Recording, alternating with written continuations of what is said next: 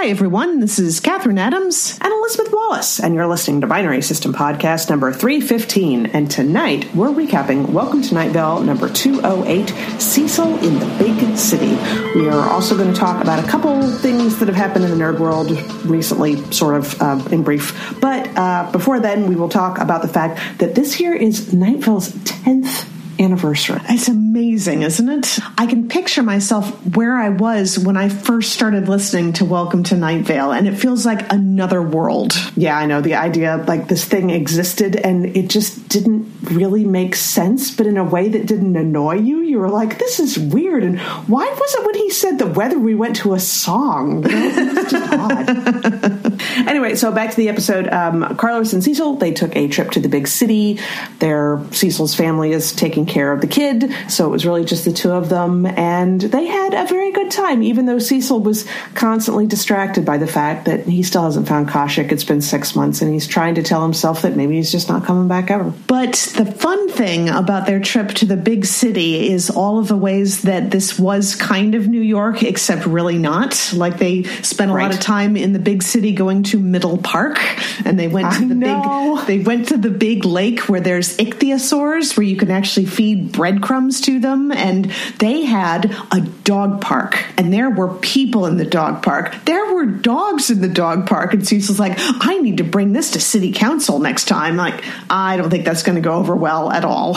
No, I think they've actually tried to open up the dog park before, and I don't think it went very well. Wasn't that the time when Dana went in to report on the dog park and ended up in the uh, the desert otherworld for like years? Yeah, I think so. But I don't know. Cecil, bless his heart, he's a little slow in the uptake and doesn't always remember things very well. So anyway, so from there we go to financial news. Um, basically, at one point there were a lot of gods, and now there are many less gods and they're having to do all the other gods' work all the time. And they're struggling to keep up, which is why the stock market's down. That's pretty much it. Although I did like, he listed some examples of gods, and I didn't write down the names, but I wrote down what the gods were. And there was a god of acorn caps, and there was mm-hmm. a god of cinnamon flavored dental floss. So mm-hmm. when they say there were a lot of gods, there was a god for everything. And now I think the gods are overworked and they can't unionize for some reason. So it's just yeah, not a great yeah. situation, but that's what capitalism does to people. Yeah, and Cecil said that the Dow is down 10, NASDAQ is down 8, and NFTs are silly. it's like, yep,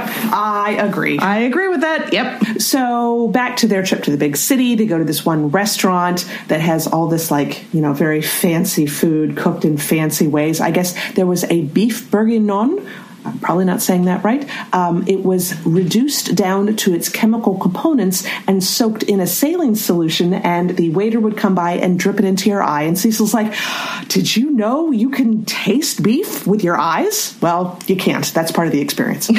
but while they're at the restaurant, Cecil notices this couple that's sitting nearby. Uh, it's a man and a woman, and the woman is facing away from him and wearing this really long cloak. But the man, he describes him as dangerously handsome and mm-hmm. he's not sure why he's staring so much but then the next time he looks around they're gone so but after that cecil and carlos went to see a show and it is samuel beckett's Krapp's Last Tape was that the name of the uh, show, mm-hmm. yeah, which yeah. sounded like it was a whole bunch of dance numbers set to like the wheels on a cassette player spinning, like so very yep. minimalistic. Everybody was enjoying it, but Cecil noticed the man and woman again, and he's not sure why he's staring at them so much. And then simultaneously, they turn to look at him, and he just kind of jumps like, "Oh, I wasn't being a creeper." But then the next time he looks over, they're also gone.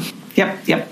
And in the midst of that, we broke away for a minute to a section of the radio show called Hey There, Cecil, where people write in.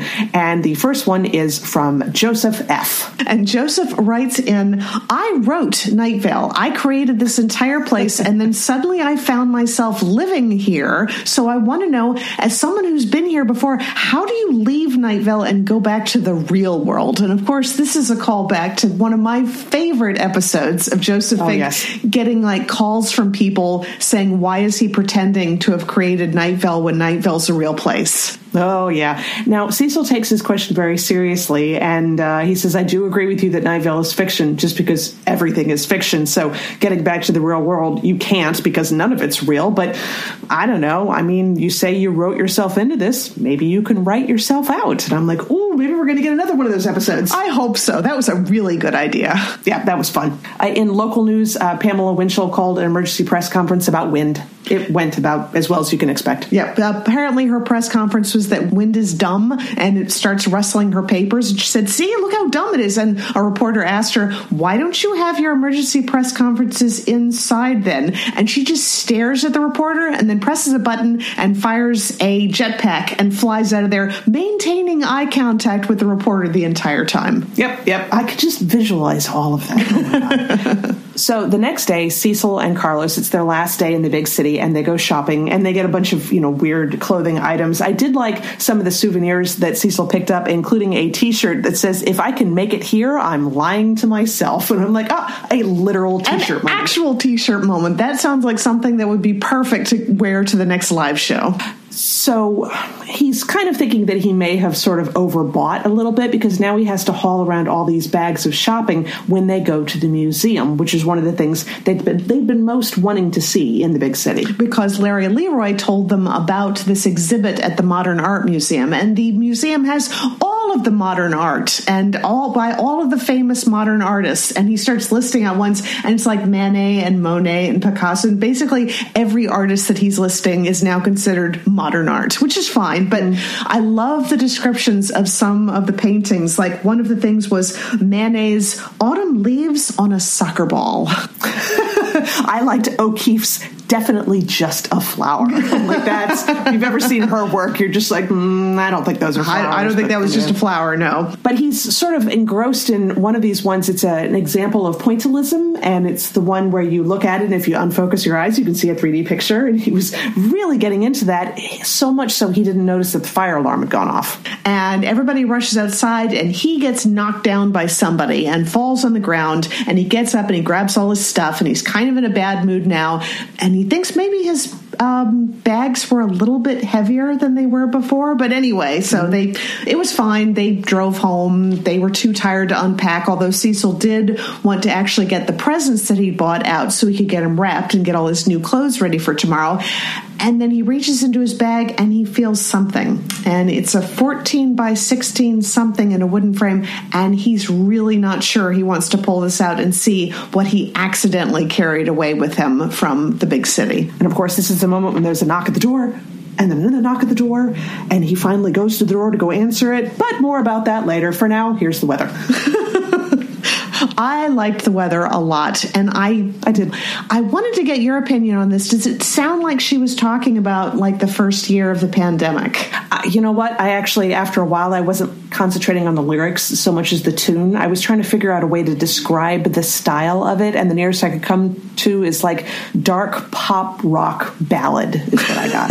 I like the music, but the lyrics, I mean, I'll need to go and take a look at them again. But one of the ones in the middle of the song was This is Surviving, but we're having a goddamn year. And that just felt so much like a commentary on 2020, 2021. So, yeah, Oh, yeah. I, that might Oh, go yeah. on my, um, my playlist. I think that one was fun. And since we forgot to mention this, the weather today was Black Car by Pen Friend.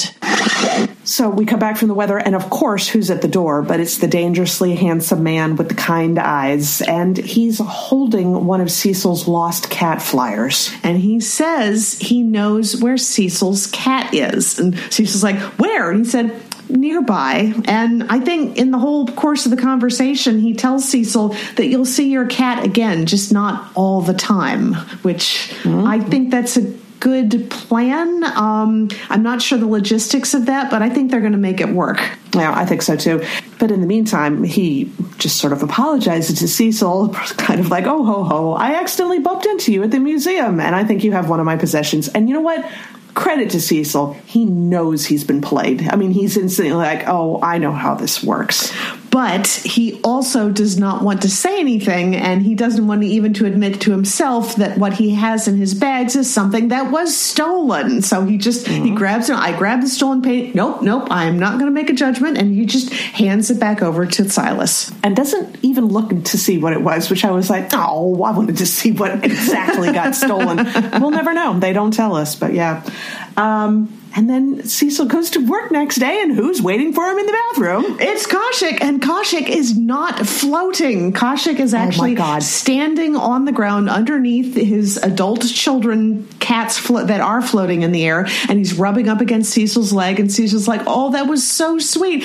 And ow, also really painful, and he ruined his new pair of pants or his new tunic. Excuse me. Yes, exactly. But he didn't care because it's Khoshekh. That it was true that that like that actually did kind of shock me a little bit. I'm like, oh my god, he's got his feet on the ground. yes, even yeah. more shocking than anything else about Khoshekh, which tells you how engrossed we are in this whole story, is the idea of Khoshekh not floating in the air. Well, now that's weird yeah, yeah. But yeah, uh, Khoshekh didn't stay long, um, just enough to be very sweet. And Cecil thought he looked very happy, and then he left. And Cecil is just, you know, obviously he would like Khoshekh to be around all the time, but he's just so glad that he's back and he's okay. Yeah, and he actually seems to be a little bit delighted that he's now free from the bathroom, that he's not yes. stuck there anymore, which I agree. I think that would probably get a little tedious after a while, especially if you are a grown ass adult thief in the body of a weird ass cat that. Yeah. And boy, that's been a long time. I mean, this show has been going on for 10 years, so he's been floating there for a real long time. Mm-hmm, mm-hmm. And that was it. That was the end of the episode. Um, I did not end up getting to see the live show when it came to San Diego. I'll be honest, I don't even remember when it was here. Oh, okay. Well, I think hopefully they will have that uh, recording of that coming out soon because I think I think after June they're going to be doing a UK tour through September, but maybe after that they'll have the recordings available. Also, everybody needs to go to the Welcome to Night Vale webpage and look up the 10th anniversary poster that they have created. Oh, yes. I haven't had a chance to study it yet, but it is just it is a collection of images for the most memorable sections of the show over the last 10 years and I want to see what they include. Oh yeah, I bet it's and it's of course the same gentleman who did the traditional like iconic um, Welcome to Night Vale imagery. So you know it's going to be really good. Mm-hmm. Yes. So moving on to other random things, I just wanted to say real quick because I found this out last week. You know the spinoff of the spinoff of Vampire Diaries oh, Legacies. Yeah, yeah, yeah. yeah finally got canceled. So this is okay. going to be its final season. Yeah. Um, wow. All right. I put it on every once in a while. It, it has actually worked for a show that you have on when you're working on a project. The most recent like season and a half has been fairly solid. You know, there's nothing embarrassing about it. It's not dumb and it doesn't come off like a cash grab. It's never gotten me as much as Vampire Diaries has, but that's a pretty high bar to hit. But it's uh it's going to be the first time that the CW hasn't had a Vampire Diaries or Vampire Diaries adjacent show in I think 13 years. That is a lot of staying power, especially when you have mm-hmm. shows that are getting canceled after like 8 episodes on Netflix. Yeah. It's yeah. Speaking of which, though, I did start rewatching Russian Doll the first season because I oh, yes. Oh, yes. I know they have dropped the second season now, and so I need to get on that. Damn it! Yeah, I, I just instead of doing that, I actually finished up watching Beastars again, and what I ended up doing was I started getting so engrossed in the story again. I kept the Spanish dialogue on, but I put the English subtitles underneath it, and it was all in all a very good experience. I thought it was a nice way to watch it. That's cool. That's how I've been listening to it as well Spanish language nice. with the English language subtitles. And I think I have to hope that I'm learning something, at least as far as Spanish. I mean, at least so. some common phrases that maybe I can start recognizing automatically. But it is just so, I could watch this show so many times over and over again and just enjoy it every single time. And I don't, I can't even put into words why, why this appeals to me. Whereas um, the Arcane show, I'm still only three episodes into that and it's beautiful and it's a good story, oh, and I, I still haven't finished it. Yeah, I'm probably like yeah, I might be even six or seven episodes into it, but it's the same thing. I mean, I really have enjoyed it. I think it's so pretty. You know, Vi, the main character. Mm-hmm. You know does the voice? Oh, that's um uh, Hailee Steinfeld. Uh, Steinfeld. Yes, Steinfeld. Yes. Steinfeld. yes. she's in everything. My God. But yeah, it does sort of feel like I could sort of put it off to the side for a little bit and then just never come back. Mm-hmm, mm-hmm. Yeah. But I saw the one thing that you sent me a copy of earlier on today. The um mm-hmm. the Elf Quest. What is it? The fi- is this is this going to actually be the final story? Because I thought the final quest was supposed to be the final one. Then to come to find out, Elf Quest final quest now more finaler. I just why? I, I don't know. Um, yeah, I think maybe they had originally intended that, but I don't think the Pinis can let it go. So this is Stargazer's Hunt, and I've read some of the issues that went into the first graphic novel. Um, I don't know. I mean, it's just coming to terms with the fact that the ElfQuest series is just not for me anymore. I'm trying not to say that it's bad, partly because I hate to hate on something, partly because I don't know, maybe it's not bad, maybe it's just my opinion, but also mostly because the Pinis actually do go after people for criticizing them. so, okay, um, well that's not good. Yeah, yeah, I, I I took a look at it, and some of the artwork I thought was really pretty. Like if she would do a full page drawing of like Timmain with um, Skywise, and I thought yeah. there was actually the stuff that I recognized from back when I used to watch it. I mean, I think the styles changed a bit, and she's doing faces slightly different, but it wasn't bad. But then it would jump back to like the the characters having a conversation where you could see that, and I was like, what what's up with the resolution on this picture? Why does it look so fuzzed out? Like she drew it really tiny and then expanded it and now it kind of looks all blurred out. Well, okay, so this book that just this is a review copy that I have, but it's okay because by the time this podcast drops, it'll have actually come out.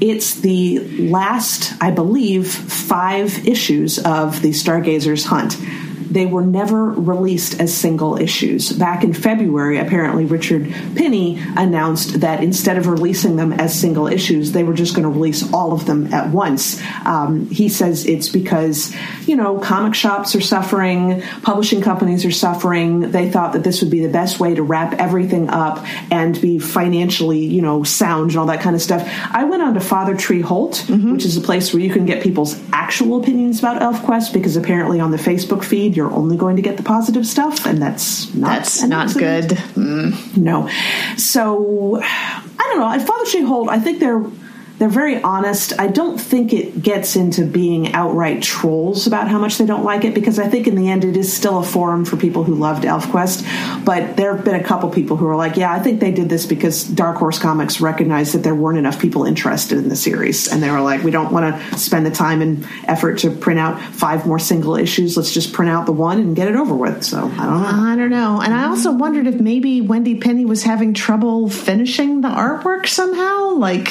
they knew they they weren't going to well, be able to get it done at that kind of you know regular monthly release schedule. So why not just wait and get it all together at once and have a little bit more extra time? But then that still doesn't explain why some of the artwork looked like it was sort of copy pasted from elsewhere. Well, two things. One, it isn't all Wendy Pini's art. She does have a person that she's been working with. It's an apprentice, I suppose. And the funny thing is, like she'll do apparently the pencil layouts, which are varying degrees of completion for him to do the inking on it. Mm-hmm. I think the stuff looked better when you could tell that he wasn't trying to tightly focus on her art. You know, when he because when he does that. I don't know, between her style changing and somebody else really cramping their own style to follow somebody else's thing, it just looks so stiff and just, it's not appealing. Like, there's a couple images in the last few pages that I'm like, this is just really, it's just not good. You yeah. Know? It's really not good but he talked about how a lot of it's done digitally. And he says sometimes I'll be inking and, and sometimes I'll be inking an entire page completed, and sometimes I'll be inking different elements and putting them together in a composite in Photoshop. Oh, like, no. That's it. There that's, we go. That's what got. Yeah, that's exactly what it is. And it looks like it. It looks like somebody has put it together piecemeal because it doesn't have her early stuff just flowed but I'm sure it was incredibly time consuming because she was drawing every single panel and she was drawing it on the page. Like there was nothing being put together in different pieces. It was all on the page, and that's not how it's done anymore. And it looks like it. I, it is such a shame. I mean, oh my yeah. God! Since I was like 12 years old, have adored that series. But yeah. I mean, maybe. Did, I mean, do they have a lot of like really dedicated fans of the new stuff? Because I'm willing to admit that maybe it moves past me, but then a whole new audience jumps in, and then for them, this is the most magical thing they've ever seen. Um, you know, it's hard to tell. I don't hang around the Facebook page because that kind of sycophants I'm not a fan of. But Father Tree Holt, you're seeing the people who really kind of went there in order to have a place where they felt like they could actually talk. I don't know how they keep Richard Pini off of that. I mean, I would think that he would come in, throw his weight around or whatever. But that's the thing. It's all it's all people like at best it's some people who are fine with it. But a lot of people have been complaining, like the character jink has gotten in there and people don't feel like they liked her character very much. Cutter's son is there. People don't connect with him. They don't connect with the art the story. It's all just very odd. My problem was is that this book had a bunch of humans in it, and I'm like, stop putting so many humans in things that weren't really meant to be about humans. Yes, God. please. We've been having to deal with that since we read the Transformers comic back in the friggin' 80s, and they were still God. putting too many damn humans into it. It's about the robots. Sorry, tangent. Yes, anyway, but yeah, so I'm not going to be reviewing it on the site partly, like I said, because I feel like the Pinis would find it and be bad about it. So I'm like, I don't want to do that. But also because that's kind of our way on this site. If we really don't like something, it's really not always a lot of fun to just bag on it. But I'm not going to lie. I'm not going to put a review up and say it's great when it's really not great.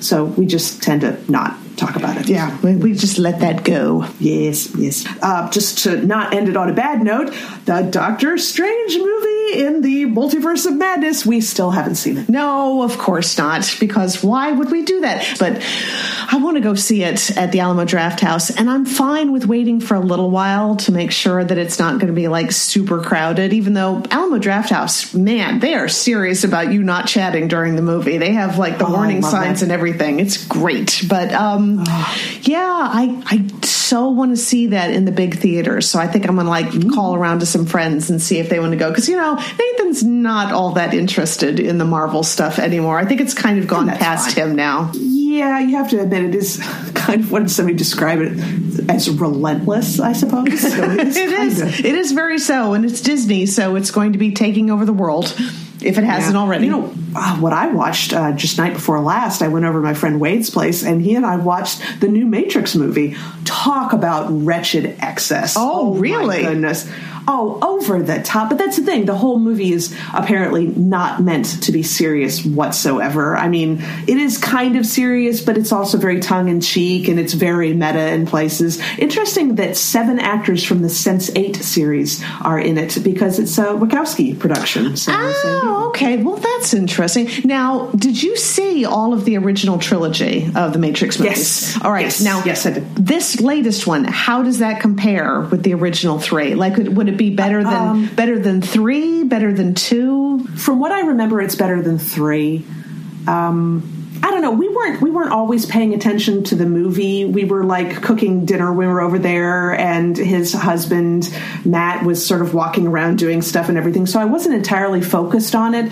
But from what I saw, one, I mean, it's just effects everywhere and explosions and giant fights with tons of people and just all over the place. I do think it was more entertaining than three, but I didn't definitely did not enjoy it as much as one. Okay. Well, maybe I'll try it at some point. Nathan and I have been watching a lot of the uh, Red Letter Media uh, YouTube channel where oh, they yeah, do yeah. lots of reviews of every damn thing. I mean, I loved watching their review of Event Horizon, which they did not like, and In the Mouth of Madness, which they really did. Um, and they've done the Matrix, the latest Matrix movie. So I might have to oh, actually oh, okay. check that out at some point and see what they think. Because it could be that they loved it for the fact that it was like a tongue in cheek nod at the original one, or they could hate it because they do actually hate these juggernauts that are only made as a cash grab so yeah, yeah, I think. I think they did pretty good in the fact that it wasn't just a cash. I mean, it was. It's hard for it to be a cash grab when they are acknowledging that the movie series was just a iconic, you know, and they're acknowledging that and just trying to do it better. But it's also the idea that the original movies were based on a game in this movie, and so they're kind of like, "Oh, I know you say you never make another sequel to this game, but now we're going to make another one." And so all these people talking about what goes into a Matrix game, i.e., what goes into a Matrix movie. Yeah, it's extremely meta, but it has its fun moments. It does. Okay, I'll have to check that out. But I guess it's going to wrap us up for the week. So make sure to check out pixelatedgeek.com for all the book reviews, the movie reviews, the comic book reviews, the photo galleries, or fan art galleries, whatever we happen to be doing. We did. Oh my god, we did get press passes for Comic Con. Woo!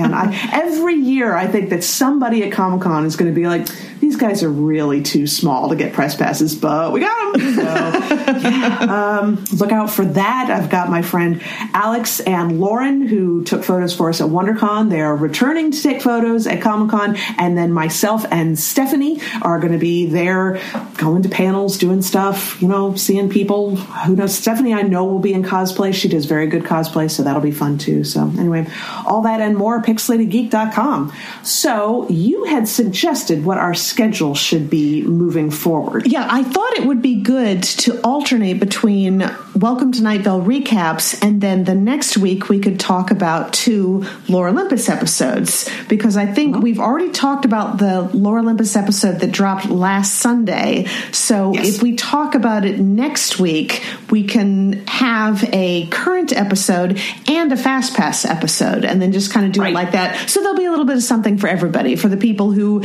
don't want to be spoiled, they'll know that there'll be a stopping point in the middle of the episode. And for people who are Fast Pass, they'll be able to keep up with us. I like that. I like having a plan. We don't usually have a plan. We usually don't. switch. No, this is very No. unusual for us. Yes, yes. So anyway, one way or the other, we will talk to everybody in one week. Talk to y'all later.